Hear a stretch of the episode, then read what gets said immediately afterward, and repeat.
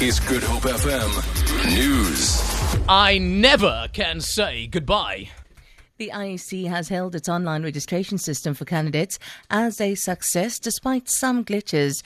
Registration for parties and independent candidates contesting the municipal election has ended, both for online and physical registration. However, the Electoral Commission is facing a court challenge from the Black First Land First party, who say it did not get an opportunity to register and now want the courts to intervene. The electoral body denied the organisation permission to register after missing a deadline for the submission of application forms. The Western Cape's DA run government says the administrative intervention in the Oudtshoorn municipality in the Little Karoo will be extended until after the local government election in August.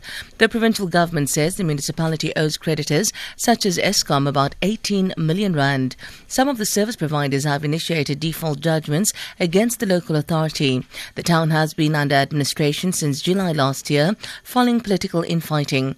Western Cape local government spokesperson Graham Paulser says the municipality is also faced with service delivery challenges and labour issues.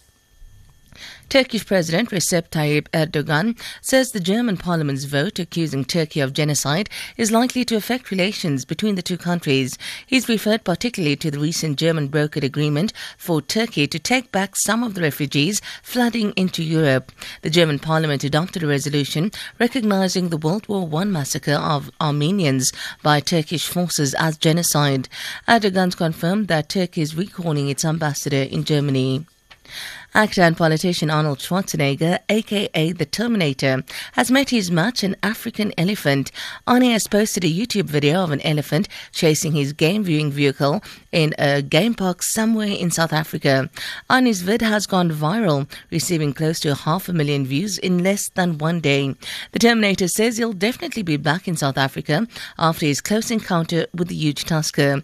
He's appealed to people to shoot wildlife with cameras and not guns. For Good FM News, I'm Sandra Rosenberg.